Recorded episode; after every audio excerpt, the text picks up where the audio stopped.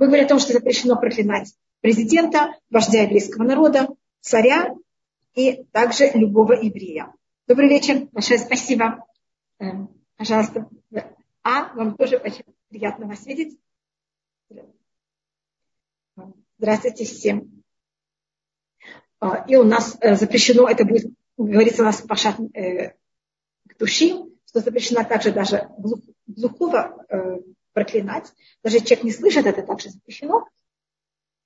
А, и у нас э, глобально любая вещь в Туре, она пишется э, три раза. Минимум, тут, видите, у нас говорится Пашат Мишпатим, это сейчас первый раз нам говорится все законы перед тем, как мы сделали зато тельца, а потом на все законы будут повторены еще раз, после того, как мы сделали зато Сейчас начинает 28-го посука. У нас сейчас будет совсем другая тема. А. Да, не, не, не тоже запрещено проклинать. Сара, вы спрашиваете очень интересный вопрос. Это у нас говорится не в Торе, потому что говорится амха и президента в твоем народе не проклинай, значит, имеется в виду именно еврейский президент. А у нас то, что запрещено проклинать властей, это у нас говорится в перке Авод, что не только нельзя проклинать властей, даже нельзя, а, мы должны молиться за то, что власти, власти были сильные и имели мощь. Это у нас говорится, возьми, это говорится в перке, а вот возьми и молись за мир властей, царства, имеется в виду власти, шильмалей мугаа, если не страх власти, иш этреэу хаим человек своего друга, не чужого, не врага, а своего друга. Хаим, он живого, он даже бы его не зарезал, просто живого. И не съел, а проглотил. Представляете? Мы люди, мы имеем слабости, и, и поэтому нам власти очень важны, и мы должны всегда стараться, чтобы были власти. А, еврейский народ считает, самая ужасная вещь, это когда есть анархия. Мы больше всего боимся анархии. Поэтому мы, конечно, всегда с очень большим уважением относимся к властям. И рассказывается, что у нас были, был период, когда были ужасные власти. Кто это был? Это был Ирод. Если вы знаете, он к еврейскому народу ужасно относился. И он убил мудрецов. Там, я не рассказываю там целую ужасную вещь, которую он делал. И одного мудреца, Баба Бумбута, он его не только, а, он его друзей убил, а его он ослепил. И он потом к нему пришел, к Бабе Бенпута, и ему сказал, прокляни того, кого тебя, кто тебя взял и э, ослепил. Значит, видите, он такой был еще, как можно сказать, он его взял и ослепил, а потом еще пришел к нему, чтобы его как-то э, быть провокатором. И Баба Бенпута тогда сказал цитату из книги Куэлет, «Киофа шамаем лихата коль, уваль кнафаем ягидава». В книге Куэлет как раз говорится, Гамбе Бадаха Мелех Лотекалей. Как раз в книге Коэлет говорится, также в твоих комнатах, в самых скрытых местах, царя твоего не проклинай. Это тоже спасло Баба Бенбута, что когда Ирод пробовал его уговорить проклинать Ирода, видите, как он был такой э, провокатор, а, так как Баба Бенбута знал цитаты Кугелет, в которых говорится, нигде, даже в скрытом месте не проклинай царя, твоего царя, киофа шамаем люхатаколь, так как птица небесная возьмет и принесет голос, в Бальк, Тафайле, Гидава и хозяин крылышек возьмет и все расскажет. Поэтому у нас есть запрет проклинать властей. А если, но, конечно, сам запрет в Туре – это проклинать президента, который внутри еврейского народа и соблюдает закон. А если он этого не делает, значит, запрет это выносить амха. И президент в твоем народе. Что такое в твоем народе? Который соблюдает законы Торы, ведет себя честно. Если он не ведет себя честно и не соблюдает законы Торы, а, тогда на него этот запрет не распространяется. Но есть другая вещь, что это просто совет. Такую вещь не стоит никогда делать. Ты не знаешь, с кем ты разговариваешь, ты не знаешь, как это может тебе обернуться. Есть понятие закон, а есть понятие, как правильно себя вести и как желательно себя вести. И это говорится у нас в книге. Большое спасибо за вопрос. Видите, можете спрашивать. Значит, у нас есть устное предание, об этом говорится, что надо даже молиться за власти. А в Уэлит, Экклезиас, который написал Шлюмо, Танахе говорится, что не надо проклинать никогда никаких. Никакого царя. И сейчас у нас 28-й послуг. Он говорит совершенно о другой силе. его тема, она начинает 28 29 это тема, которая связана с тому, то, то, что мы должны брать и дать священникам. Я читаю 28 посуг, очень на том, как написано хотя бы на иврите, очень непонятно, и надо для этого достаточно много комментариев. Белятха вадимаха лотахер, банеха тетели. Белятха это твое наполнение. Вадимаха, точный перевод, это что-то вроде слезы. Не, чтобы это не было не опасной. Первенец твоих сыновей дай мне. Мне кажется, тут вообще непонятно, о чем идет речь, что это такое. И то, что у нас есть предание, что такое хат, твое наполнение, это тут имеется в виду э, и рассматривается о том, как, что мы должны дать от нашего урожая для э, священников. И первое, что надо дать для священников, это бикуры. Милятха, это значит то, что у тебя наполняется, это с момента, когда, когда уже плоды становятся полноценные, когда плод становится уже такой полный. И это, э, это Пураши, хотя Бенес вообще дает другое объяснение, мы потом его просмотрим. Значит, это момент, когда у нас э, первые плоды, они уже полные, они уже в какой-то мере спелые. Мы тогда, у нас есть такой закон, он был очень красиво сделан, человек шел в свое поле, первый э, когда он видел на деревьях первая зависть, это называется, я сама не знаю, как это точно сказать на русском, когда только начинается, когда вот падает цветочек, он брал там, завязывал, где э, плод начал в этой мере э, проявляться, и когда плод был уже полноценный, они его тогда, когда он был полный, они его брали и срывали, и приносили в храм. И это называется бикуры. Это называется слово хор, это первенец. Поэтому посуд заканчивается по банеха титен Первый из твоих сыновей дай мне. Первенца твоих сыновей дай мне. Мы говорим о первых плодов земли и также первый из наших детей. Это значит, все первое мы даем Всевышнему. И когда а, и это, и эта мецва называется бикувы, что мы приносим первые плоды в храм. И это приносили только из семь сортов, которые особые для Израиля, что это пшеница, ячмень, виноград, финики, инжир, гранаты и маслин. Видите, мне кажется, даже я смогла перечислить все семь без ошибок. И это то, что мы должны были, э, значит, мы это собираем и даем. Бедимаха, это имеется в виду э, еще одна вещь, которую мы должны были дать. Есть мнение, что димаха – это понятие, скажем, для масла, которое выходит из э,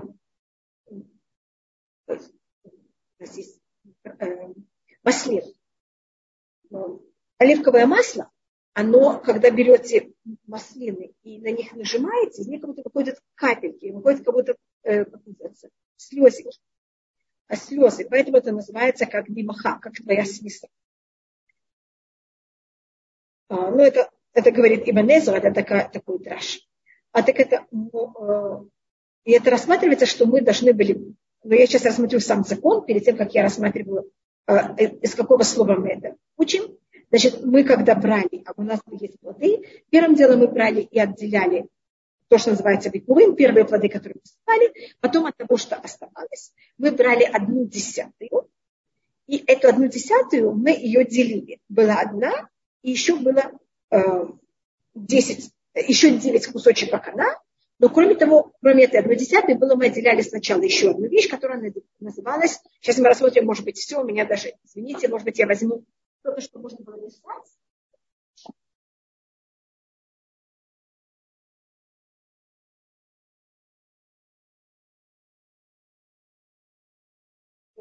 Я нашла себе бумагу.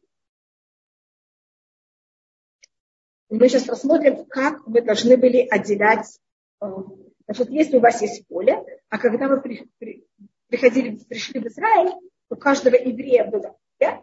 Мы сейчас находимся в Пашат Мишпати, а, мы находимся сразу после дарования Торы, и мы сейчас все готовы еще немножко войти. Нам даются законы, которые связаны. Так первым делом, когда у меня в поле что-то или в саду поспевает, Первым делом мы даем бикуры. Я попробую написать это на русском, хотя очень плохо пишу. Скажите, я написала правильно бикурим? Если что-то написала неправильно, пожалуйста, мне скажите. Я совсем ничего не умею. Вопрос, мне э, только одну минуту, Оля, я только распишу три вещи, я потом. Пожалуйста. Второе, мы добавили туман, да? А потом мы давали э, мастер еще. И потом мы давали мастер шини и Извините, что я тут написала такие непонятные слова. Значит, первое у нас было бикурим. После бикурим у нас от того, что оставалось, мы давали трума гдуля. Трума гдуля была а, бикурим не имеет, мы не знаем сколько. Сколько вы хотите дадите? Можно дать одну бросочку винограда. Можно дать один финик, можно дать пять фиников. Это уже сколько вы хотите. А, ну, обычно давали там одну шестьдесятую. Трума гдуля. Были три варианта. Или одна шестьдесятая от плоду, или одна пятидесятая, или одна сороковая. Это был ваш выбор, хотите быть хорошими, средними или эм, не очень хорошими. Массер еще была одна десятая, и массер они была одна десятая того, что остается. Это все, что мы должны были давать. Э, видите, что написала неправильно. Извините, что я должна сейчас Значит, у нас Вим, потом Трума. Куда? Я напишу ее размеры. Одна шестидесятая, одна пятидесятая, одна сороковая. Потом у нас есть масса решен. Одна десятая. И потом масса они Значит, то, что мы тут расписали, это все, что надо было давать от нашего урожая. Так мы сначала брали бикурим, это было первое, что мы брали и приносили в храм, а, когда нас поспевали, поспевал первый самый урожай. Если а, и мы могли это приносить в сухой форме, значит, немножко опаздывать. И уже когда они высохли, мы могли это приносить, когда они еще были свежие. И мы это приносили в храм, говорили Всевышнему большое спасибо и отдавали это Кухену. Э, священнику. А, и бикурим приносились, начиная с, с, с Шавуот до э, Сукот. Мы приносили и говорили благодарность. Сукот до Хануки мы приносили, отдавали Куэну, но благодарность не говорили. Если мы это приносили в э, не кулечек, а как называется, в корзиночке из э, любой корзиночки, мы корзиночку оставляли Куэну, если корзиночка была из золота или серебра, какая-то очень дорогая, тогда корзиночка давалась. Потому что она считалась какой-то второстепенной. У Магдуля от того, что после бикурим, то, что остается, это называется овощи димха, слезы, это тума гдуля. И у вас были три варианта. Вы могли дать одну шестьдесятую от всего урожая. Это считается не очень хорошее поведение. Могли дать одну пятьдесятую. Это считалось нормальное поведение. Могли дать одну сороковую, что это совсем такое уже очень щедрое. Это то, что мы давали э, священнику, кроме бикувым, который мы давали священнику, мы еще, но, э, мы еще давали также одну десятую от всего урожая, мы давали левитам, не э, кому-то другому, а только левитам. А левиты от своей одной десятой должны были дать одну десятую, что-то одна сотая для священника. И кроме этого у нас был массер шини и массер они. А я писала их вместе, потому что это зависит, какой год. У нас каждые семь лет были поделены Седьмой год это Шмита, в нем ничего не надо было отделять, кроме Бикурим. А все остальное в седьмой год аннулировалось, Бикурим продолжалось. Мы продолжали, были приносить в храм первые плоды. Все остальное в год э, Шмита ничего не надо было давать седьмой год, потому что земля ничейная. И мы первый год после Шмита, второй год после Шмита, четвертый и пятый мы давали одну десятую, назывался второй массер, массер шини, мы это приносили в храм, и мы просили извините, это Иерусалим, и ели сами, только по, в особых э, законах. Чтобы мы в какой-то мере, у нас было желание, нужда приехать в Иерусалим. А в третий и шестой год, в течение семи лет, мы давали одну десятую беду. Сейчас я посмотрю, у меня спрашивают. А, Ольга, большое вам спасибо. Также у меня сейчас спрашивают по прошлому уроку, получается, что нельзя говорить по другого человека Всевышнему судья. Это называется в законе Мусер Дильна Шамай. Передать суд небеса. Значит, говорится не о человеке в лицо, а просто говорится в мысли да. Не обидно да. Точно, вы очень правы, Ольга. Значит, есть понятие Мусер Дильна Шамай. Это значит, отдает суд небесам. Есть случаи, когда у нас нет выхода, я не знаю, как немец. Мы говорим Всевышний, заступи за нас, суди их. Но если мы не говорим о таких ужасах, о более каких-то ну, таких относительно а, более простых вещах, мы, это считается нехорошо лимсор шамаем. У нас есть несколько людей, которые массоли дина шамаем. Если мне ничего не получается, я извиняюсь своими волосами, как я не пробую их э, как-то вот, видите, у меня что-то получилось. А у нас первый человек, который Масар Диль это была Сара. Сара сказала Аврааму, что Ташем Бедиувелеха, что Всевышний судился между мной и тобой, когда Хагар себя начала очень унизительно относиться к Саре. И есть предание, что за счет этого это одно изменение, что Сара за счет этого потеряла какую-то часть своей жизни. Второй человек, который а, а, попросил Всевышнего вмешаться и судить, был царь Давид, когда Шауль за ним гнался. Это точно считается, что ему это не самым хорошим образом потом а, обратилось. Значит, мы видим, что есть у нас величайшие праведники, как Сара и Давид, которые, да, Масруды на Шамай, отдали суд небесам. Устное предание нам это не советует делать, потому что когда мы переносим суд небесам, первый, кого Всевышний судит, это нас. А нам недостаточно Роша Шана один раз в год, когда нас судят. А если нас судят больше, это обычно не для нас а настолько приятно. Поэтому это просто не стоит. И я вижу, что еще кто-то что-то спросил. И вы очень правильно сказали, что просто то, что надо, это, а, да, это то, что надо просто вытащить из головы. Эм, Эстер, большое спасибо за то, что вы мне. А, у нас тут, а, я просто рассмотрела все, что мы должны брать и давать от нашего поля. Если видите, это не так много. А, мы должны давать примерно, если я говорю про Тумак Дуля, это 2%. Массер решет это 10%, а массер шини это 10% для меня. И только в 7 лет два раза, третий и шестой год, я даю это бедным. Все остальные годы я даю сама. Только в Иерусалиме на уровне очень особой связи. Значит, я только рассмотрю все, что мы должны отделять от того, что у нас есть. И почему, когда я говорю про массу решен, что мы отдаем одну десятую левитам, что-то не так много, Потому что, как вы знаете, когда мы вошли в Израиль, мы Израиль должны были поделить между всеми коленами. А мы Израиль не поделили между всеми коленами. Мы дали всем коленам, кроме колена Леви. Левиты не получили удел в Израиле. И тогда каждый из нас получил немножко больше удела. За счет того, что так как Израиль вместо того, чтобы поделить его на 13 кусков, поделили на 12, так у меня есть какой-то кусочек в моем уделе, который принадлежит левитам. Поэтому то, что мы им давали, это не было совсем им и наше, это было в какой-то мере немножко ихнее. Только то, то немножко больше, что я получила в своем деле, я же получила просто землю, а я ее перепахиваю, я ее сажаю, я потом ее скашиваю, и мы левитам уже давали чистое зерно. Конечно, мы в какой-то мере в этом выкладывались, но это а, не совсем, что мы всю эту одну десятую честно давали левитам, а то, что я пробую рассмотреть, что какая-то часть того, что мы давали левитам, она была их. Хотя бы земля была их. А левиты в ответ должны были брать, нам служить, служить, служить вместо нас в храме, закрывать, открывать ворота, э, петь, ухаживать за всем, что есть в храме. И э, Куаним тоже должны были заниматься с нами турой. А мы им в какой-то мере брали и давали вот эту часть наших. Просто пробую объяснять, насколько это было все честно, а не, что мы давали там левитам такую большую часть.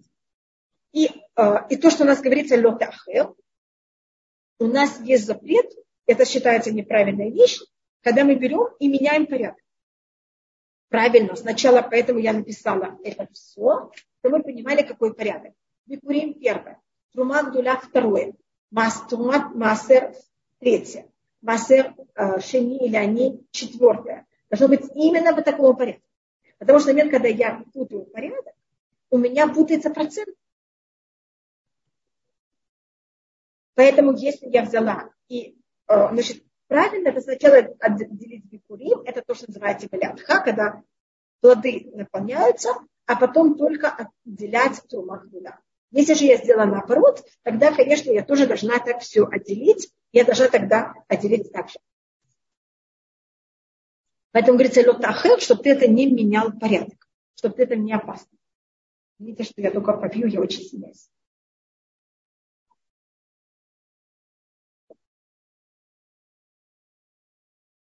И у нас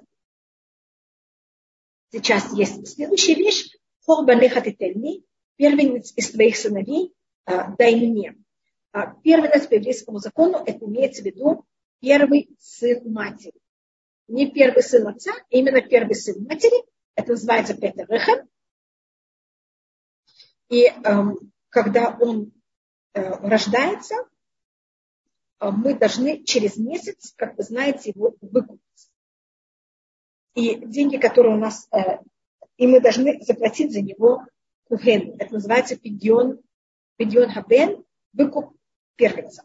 И это так, как когда мы были в Египте, как вы знаете, первенцы египетские, они погибли, а еврейские первенцы не погибли. И еврейские первенцы, считается, что они должны были погибнуть. Они себя вели очень похоже на египетских первенцев. И, и поэтому в этом в какой-то мере не было такой разницы между еврейскими первенцами и египетскими первенцами, потому что все вели себя чем-то на таком же уровне. И, и поэтому, э, когда Всевышний сделал такую вещь, и их спас, их надо было взять и выкупить. Это одно объяснение. Еще одна вещь – это первоначально, как вы знаете, кто должен был служить, служить в храме, и то, что называется быть священниками, это должны были быть первенцы. А так как во время золотого, мы еще находимся сейчас до золотого тельца. Поэтому, так как я говорю, тут выкупить, как вы видите, тут говорится, первенца твоего сына дай мне, и даже не говорится выкупить. Потому что мы тут находимся перед золотым тельцом, перед золотым тельцом, кто будут служить в храме, и кто были, те, кто служили перед Всевышним, приносили жертвы, были первенцы. Да, э, Эстер, вы очень правы, дочери левитов это не должны делать, и дочери Куэнов это не должны делать. У нас обычно э, женская сторона, неважно совершенно из какого вы колена,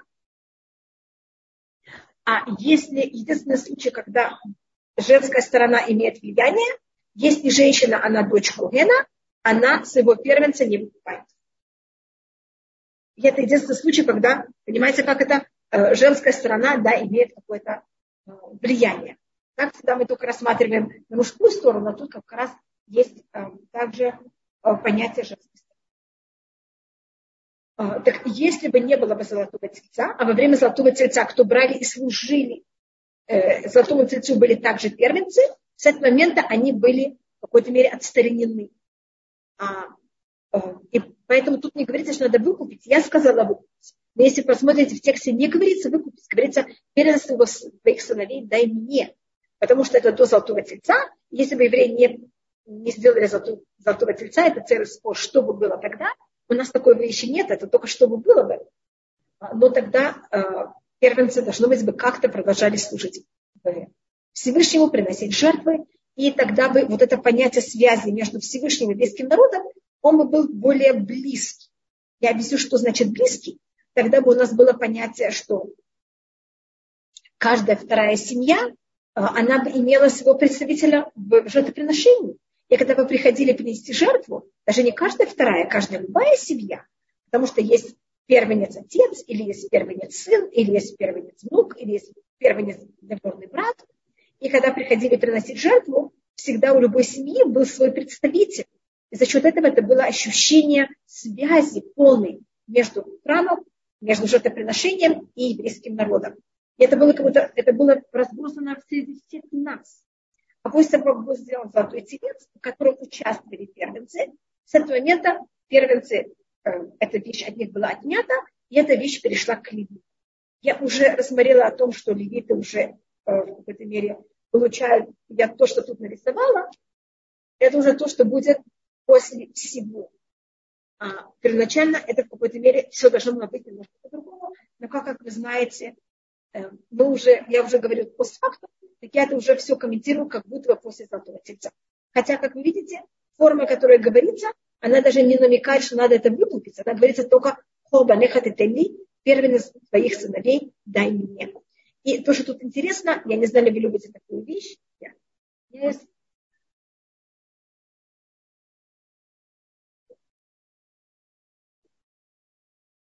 у нас слово «хор», как слово «бекулы», его корень очень интересный. Первенец состоит из всех букв, которые они двойки. Я пишу здесь корень хор, первенец. Бет, если вы видите, бет это у нас два. Каф, видите, бет это у нас два. Каф это у нас двадцать. Рейш это у нас двести.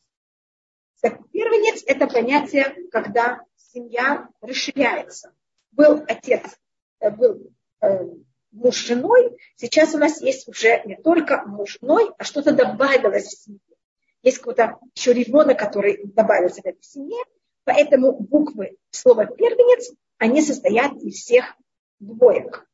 Э, вы знаете, что у нас каждая буква, она как цифра, поэтому у нас э, слово первенец состоит из слова бет, что это два, Кав что-то 20, Р что-то 200. Если видите, даже по порядку. 2, 20 и 200. И сейчас 23-й посук. И только я говорю, что я сейчас уже говорю заранее, с какого времени надо его выкупить. Хотя тут не говорится про выкупление первенцев. И у нас в книге э, Мишпатим, э, в книге э, Шмот, у нас есть, может быть, намек на выкупление первенца, но глобально это не говорится открытым текстом. А, где у нас говорится открытый текст, открытым текстом о выкуплении первенцев, это только в книге После того, как мы сделали золотого тельца, и после того, как нам Всевышний простил золотого тельца, и вот тогда нам говорится, с этого момента служба ко мне будет совсем другой, и у меня будут э, священники, потомки Харона, которые будут служить, и также э, левиты вместо первенцев. И тогда у нас происходит такое изменение, что вместо Э, первенцев будут лимиты, и тогда происходит первый раз вот это понятие выкупа, что за каждого первенца надо было дать пять монет. Э, Хамиша шкалим, э, и это мы учим для Куэна, и первенец тогда он, в какой-то мере, понятно, что в любом случае он берет и остается у родителей. Но это вещь, которую родители должны взять и выкупить своего первенца. И сейчас у нас 23, 9 посук. Кента селешоха лецомеха. Шиватимим и еймимо, йома шмиритит И также возьми, сделай твоему быку и твоему цунеха, это мелкорогатый скот, семь дней, чтобы он был своей матерью, а с восьмого дня бери и давай ее мне. А значит, о чем тут идет э, речь? А, рассматривается то же самое, что если у нас есть Точно так же, как есть первенец человека, есть также первенец э, животных. И если э, у человека есть животные, у них родился, э, у него коровы или мелкорогатого скота э, родился первенец, а тогда он э, в какой-то мере правильно, чтобы он занимался им первые 30 дней, э, чтобы его мать могла кормить, имею в виду корова или овечка, или козочка, а потом, после 30 дней, это уже правильная вещь, взять и отдать это. И, и поэтому говорится, как мы будем дать потом в книге Бамидба, что выкупается первенец 30 дней, и говорите нам, что то же самое относится также к первенцу скота, э, особенно мелкорогатому. А, и почему именно месяц? Потому что считается, что в момент, когда вещь прожила в этом мире месяц, она уже существует. А если вещь человек а, родился, и он еще в этом мире не прошел месяц, он, он не считается, что он еще существует. Это еще в какой-то мере рассматривается как не, непонятно. Это ребенок, он Шашем Язо, чтобы Всевышний помог всем детям всегда стараться, но пока что-то не прожило в этом мире 30 дней, оно еще не считается какой-то цикл месяца, он не считается, что он еще в какой-то мере состоялся. И поэтому у нас то же самое относится к ребенку, то же самое относится к козленку или барашку, что козленок и барашек это правильно так делать, это не обязательно. И то же самое относится также к царю. Если не еврейский царь стал царем, э, у нас есть какая-то дата, это Рошашана, первый день Тишрей, если еврейский царь э, стал царем до Рошашана месяц, и тогда в Рошана считается, что он уже был царь год. А если он начал меньше, чем месяц до Рошашана, будет считаться, что он царит год только после Рошашана. Следующий. А еврейский царь, тоже самый закон, только относится э, для евреев дата это не Нисан, для евреев дата это, это не Тишрей, а Нисан. Если еврейский царь стал царем месяц до Нисана, тогда в Нисан будет считаться, что он уже царь год. А если было меньше, чем месяц, то Ниссана, тогда только следующий Ниссан будет считаться, что он царь. Значит, когда вещь э, уже продержалась в мире месяц, для нас она уже постоянная, и она уже есть, а и она уже имеет какое-то постоянство. Если вещь продержалась, еще не продержалась месяц, она в какой-то мере еще в сомнении. То же самое царство, то же самое ребенок. Поэтому а в момент, когда это продержалось целый месяц, вещь уже считается, как я вам сказала, что она состоит.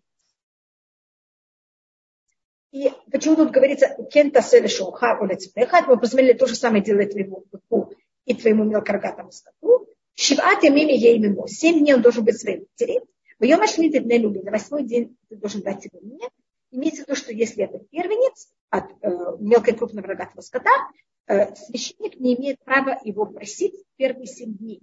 И это считается, что его мать, она же, она Э, это, у нее были муки плодов. У животного тоже есть понятие эм, э, эмоций и отношений к своим детям. У них есть тоже, может быть, даже не эмоции, это более понятие инстинктов. И у них тоже есть э, это желание к своему детенышу. И если первые семь дней взять и отнять от коровы или от эм, козочки или бара, э, называется, овечки ее детеныша, это считается слишком жестоко. Поэтому хотя бы первую неделю, видите, нам нужен цикл. Как я говорила про месяц, сейчас у нас есть минимальный цикл, это 7 дней. Конечно, желательно, чтобы это был месяц, но э, хотя бы минимум это 7 дней. Первые 7 дней запрещено брать животного. Если мы хотим принести в жертву животного, пока животного не исполнилось 8 дней, мы не имеем права его принести в жертву.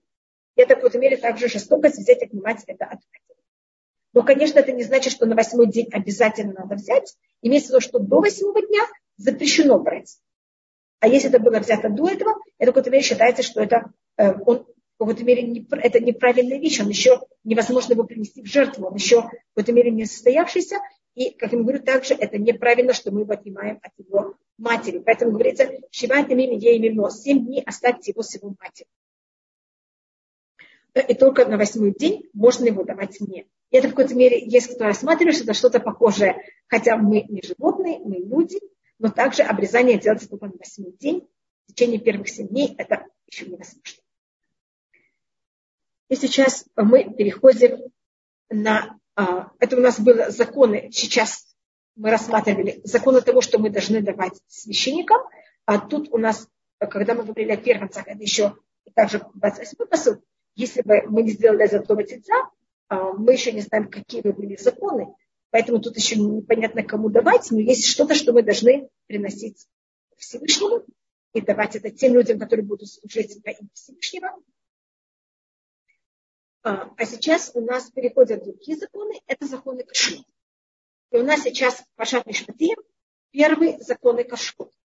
Представляете, мы до этого нигде не видели, что мы имеем право есть, что мы не имеем права есть. Сейчас вот начинается ограничение в еде. 30, 28, 22 глава, 30 письмо. Банши кодыш люди, и люди святые будете мне. У вас и мясо в поле, которое было оторвано, чтобы вы не ели. На керев дошли утов. Собаки возьмите и откиньте их. Может быть, я возьму и сначала рассмотрю конец. Почему нам дается совет, кому ему дать? Какая разница, кому дать? Вы можете это продать. А мы не обязаны это дать собаке, можно это также продать не еврею. Имеется в виду, если есть некошерная еда, потом мы просмотрим, какой еде точно говорится, а мы не имеем права это есть. И говорится, собаки возьмите и отошлите немного. Сейчас как зачем нам Тура дается совет, кому давать? Мы можем решить сами, кому мы хотим дать или не дать. Можно продать также не еврею. Зачем это нам говорится? Э, и у нас тут есть несколько возможностей. Одна вещь – это а, мы должны быть собаки благодарны. когда мы находимся, есть стадо животных, обычно кто охраняет стадо? Кто берет и нападает на волков, отгоняет волков, отгоняет хищников от стада? Собаки. Поэтому надо быть им благодарны, и надо им в какой-то мере, если есть если собака что-то не смогла охранять, и произошло что-то такое, что кто-то что-то оторвал от кого-то, мы это даем собаке, которая также старалась нам помочь. И у нас должна быть к ней благодарность. И еще одна вещь, которую мы должны быть благодарны собаке в предания, когда мы брали им в Египте, и был э, последняя казнь, когда все первенцы погибли, обычно, когда есть мор в городе, собаки лают. А тут вело собаки не лают. Поэтому мы им благодарны, и мы поэтому должны брать и давать им, эм, оплачивать им, мы должны быть им благодарны. Поэтому мы тут рассматриваем, что если э, кто-то нам сделал что-то хорошее, мы должны всегда ему помнить это и э, быть благодарны, даже если это животное. Потому что если мы сначала не благодарны животным, потом мы также можем быть неблагодарны людям. А в иудаизме благодарность это самое важное качество, которое мы должны охранять. Тут есть у нас еще одна вещь интересная. Это пишет э, Балатуи. Очень принято это повторять, поэтому я также это повторю. На иврите говорится, вы должны его взять, кинуть, ташлиху. Должно быть в конце с у. А у нас в Кумаше, если вы прочитаете, написано ташлихун. Написано лишняя буква. Я только ее сейчас напишу. Вот, извините. Я только попробую написать. Ташлихун.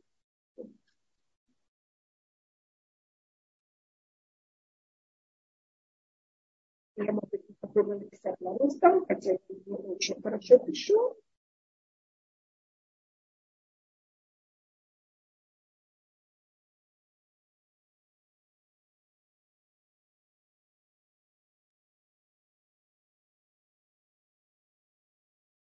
Значит, если видите, я попробовала написать даже на двух языках. Здесь даже написано ташликун, и видите, тут не лишнее. Тут у нас тоже лишнее не, тут у нас тоже лишнее не. И вот это лишнее «не», оно, а, мы встречаем это в Танахе несколько раз. У нас даже в этом посуке э, говорится «Раньше кодыш Значит, есть у нас в Торе, когда этот «нун» добавляется, не всегда я находила объяснение, но а, это в какой-то мере рассматривается вещь непопулярная. Это достаточно, так можно писать, но это как будто немножко добавка, которую мы достаточно редко это видим в Торе.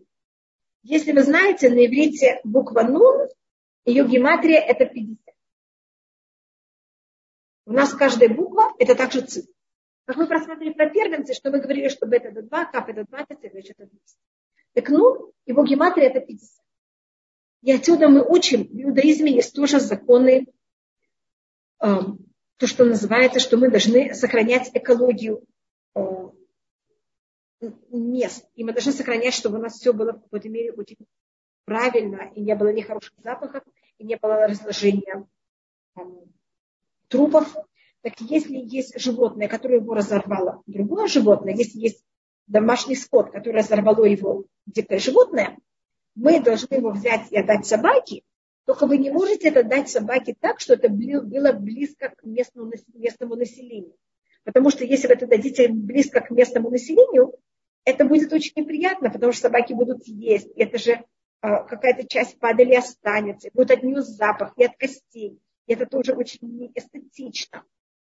Поэтому говорится, что если вы хотите даже дать собаке, вы должны ташликун, вы должны взять это и кинуть. И в слове кинуть у нас есть лишняя буква нур, что ее гематрия 50, то должно быть 50 локтей от места, местного пункта. Значит, это должно быть 25 метров от дома. В какой-то мере вы не можете это взять и кинуть близко к какому-нибудь населенному пункту, это должно быть оторвано от населенного пункта домов минимум 50 локтей. Что это имеется в виду? 25 метров. Значит, никто такую вещь не может взять и кинуть рядом с вашим забором. Это должно быть отделено от вашего забора на 25 метров. Значит, если видите, если мы бы сохраняли все законы Туры, у нас также есть даже а, экология. И у нас есть много законов в Туре, которые связаны с экологией.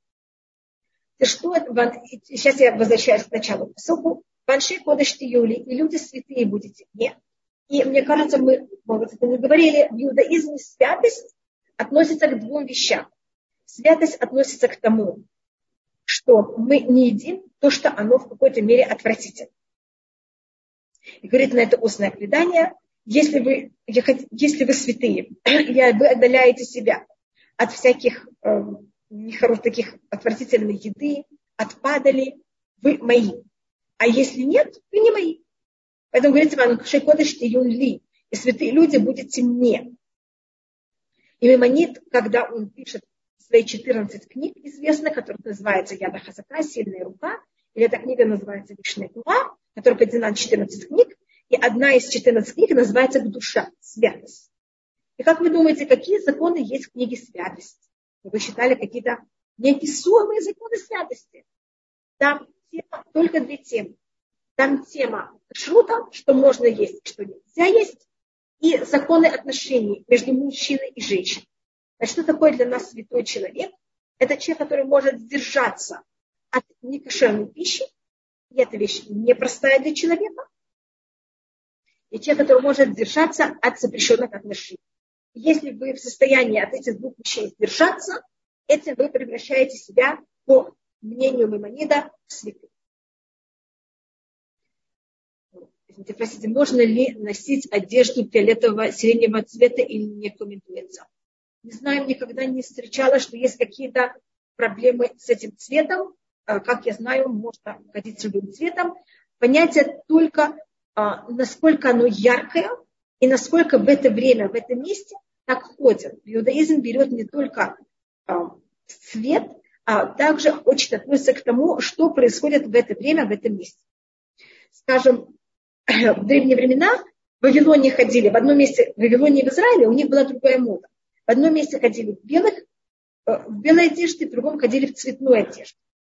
Поэтому кто будет ходить в белый, там, где все ходят в цветной, цветной, где ходят все в белый, вы будете в кавычках белая ворона или даже цветная ворона. И это в какой-то мере выделяющее, это неправильно. А то, что говорит закон, единственная вещь, которая говорит закон о цвете, это если у вас есть алое красное платье. Значит, не одежда, в которой есть красная отделка или красные полосочки или красные цветочки. Это совершенно к этому не относится. Говорится, когда все платье ало-красное.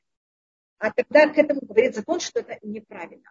Все остальные цвета, ничего об этом не говорится, только зависит от того, насколько в этом месте и в настоящее время моды это выделяющее.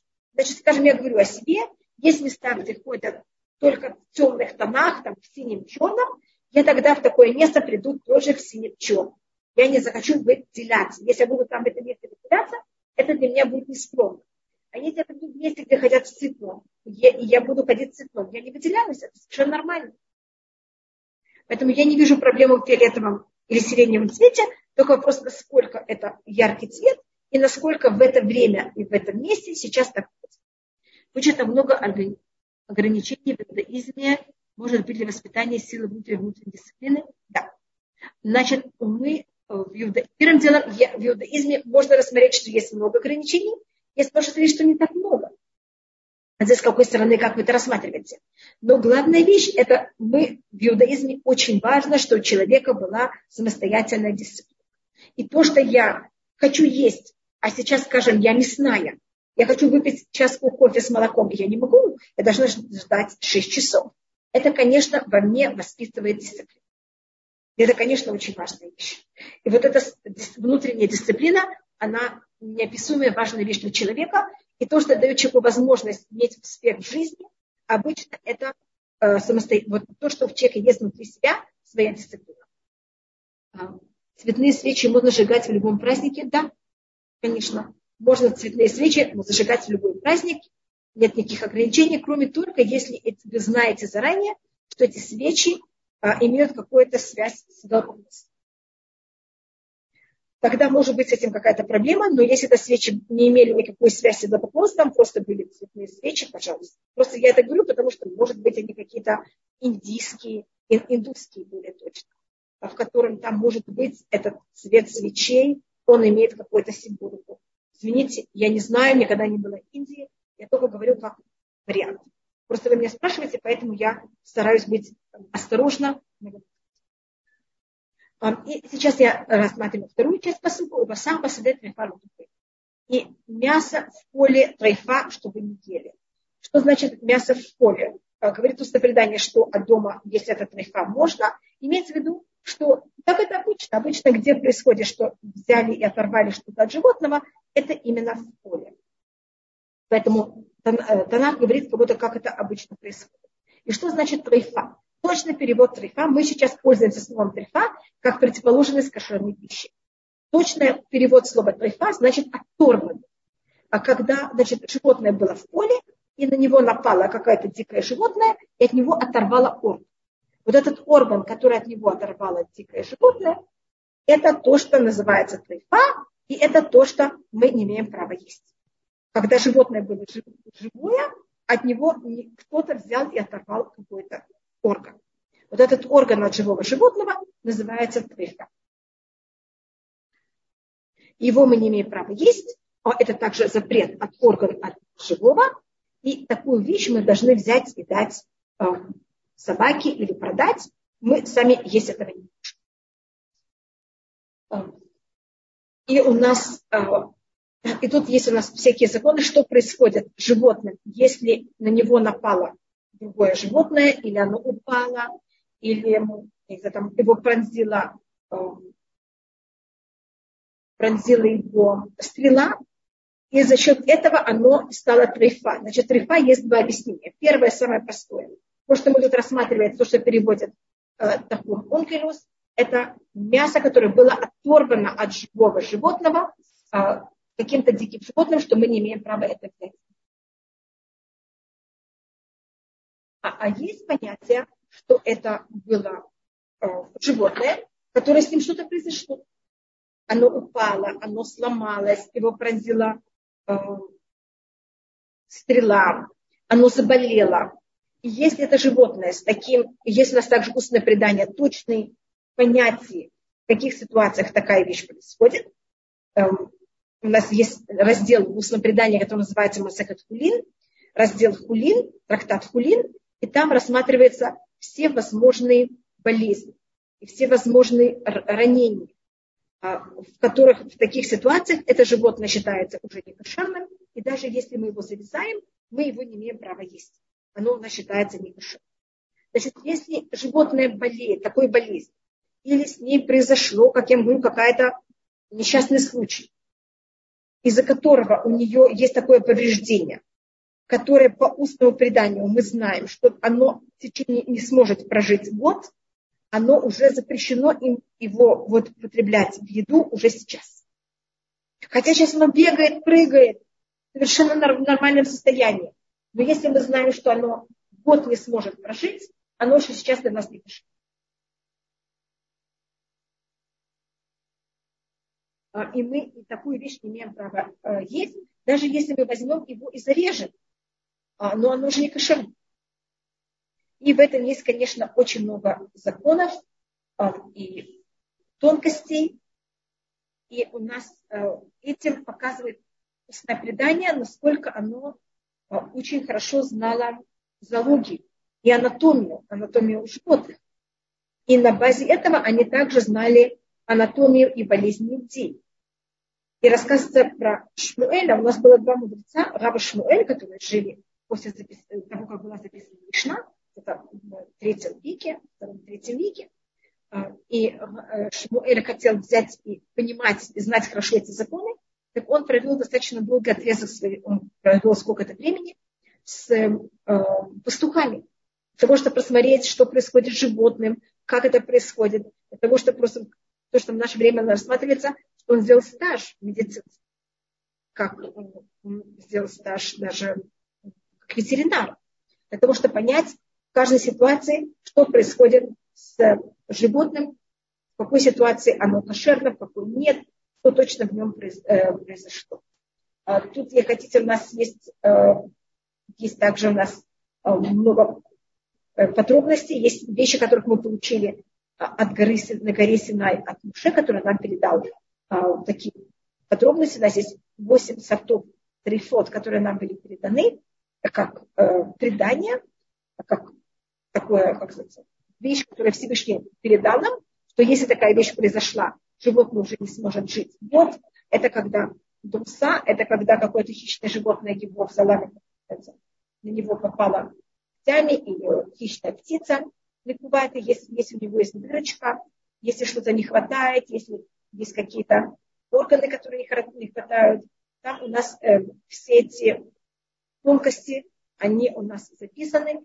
И на базе этого мудрецы, которые очень хорошо занимаются Масехат Кулин, очень хорошо разбираются Масехат Кулин, они тогда часто очень хорошо могут разбираться также в медицине.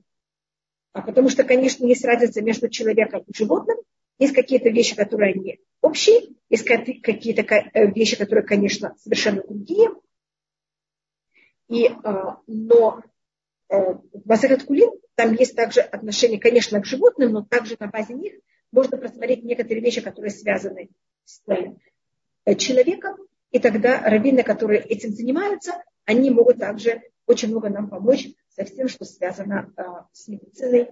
Если, и это одно из вещей, из-за чего люди, которые занимаются этими законами, они также могут нам помочь. Так это у нас законы, которые мы тут рассматривали. Первое понятие кашута, которое мы рассматривали. Так это у нас, э, мы тут еще не просматривали, какие животные кошерные. Еще мы только мы понимаем, что бык и мелкорогатый скот, они кошерные для нашего употребления, потому что говорится, что семьи они могут быть с матерью, а потом они должны быть отданы. А, и мы также знаем, что нам запрещено есть э, животное, которое подлежало какому-то насилию, которое из-за чего не сможет прожить год, или кусок, э, часть животного, которое было оторвано хищником, и оно оказалось э, оторвано, что мы тоже с этим, эти вещи, которые мы не имеем права есть. Значит, мы еще о том, что запрещено есть молоко с мясом, и что запрещено есть насекомые, мы это еще не знаем. Мы только в какой-то мере, видите, в самом начале э, того, как нам передает Муше Туру, э, и видите, мы еще не все знаем. Значит, Муше сходит с горы, и он сейчас там постепенно дает нам все законы, и может я рассмотрю, как Муше давал законы. Всевышний брал и говорил Муше, «А, сейчас ты должен здесь рассказать еврейскому народу закон. И Муше тогда брал нас, а, собирал нас, вернее, он сначала собирал, может быть, я говорила вам, сначала он собирал Агарона, э, звал Агарона, может быть, даже не собирал, и рассказывал все законы Аарона. А потом приходили сыновья Аарона, а Муше брал и повторял все законы заново. Они рассаживались, потом приходили старшины, Муше пересказывал заново. Потом приходил весь еврейский народ, и Муше пересказывал заново. Тогда Муше уходил, и Аарон вставал и все пересказывал. И так вот потом сыновья Аарона, потом старшины, и эти все, все, все слышали четыре раза, только Аарон слышал прямо от Муше четыре раза, а, а еврейский народ слышал только один раз от Муше, один раз от Аарона, один раз от сыновей Аарона и один раз от старших. А, и почему каждый раз кто-то говорил, уходил? Потому что, вы знаете, чем человек более мудрый и более на высоком уровне, его немножко сложнее понять. И кроме того, когда Муше находится, Арону пересказывать слова Муше было не очень интересно. Я Арона при Арона.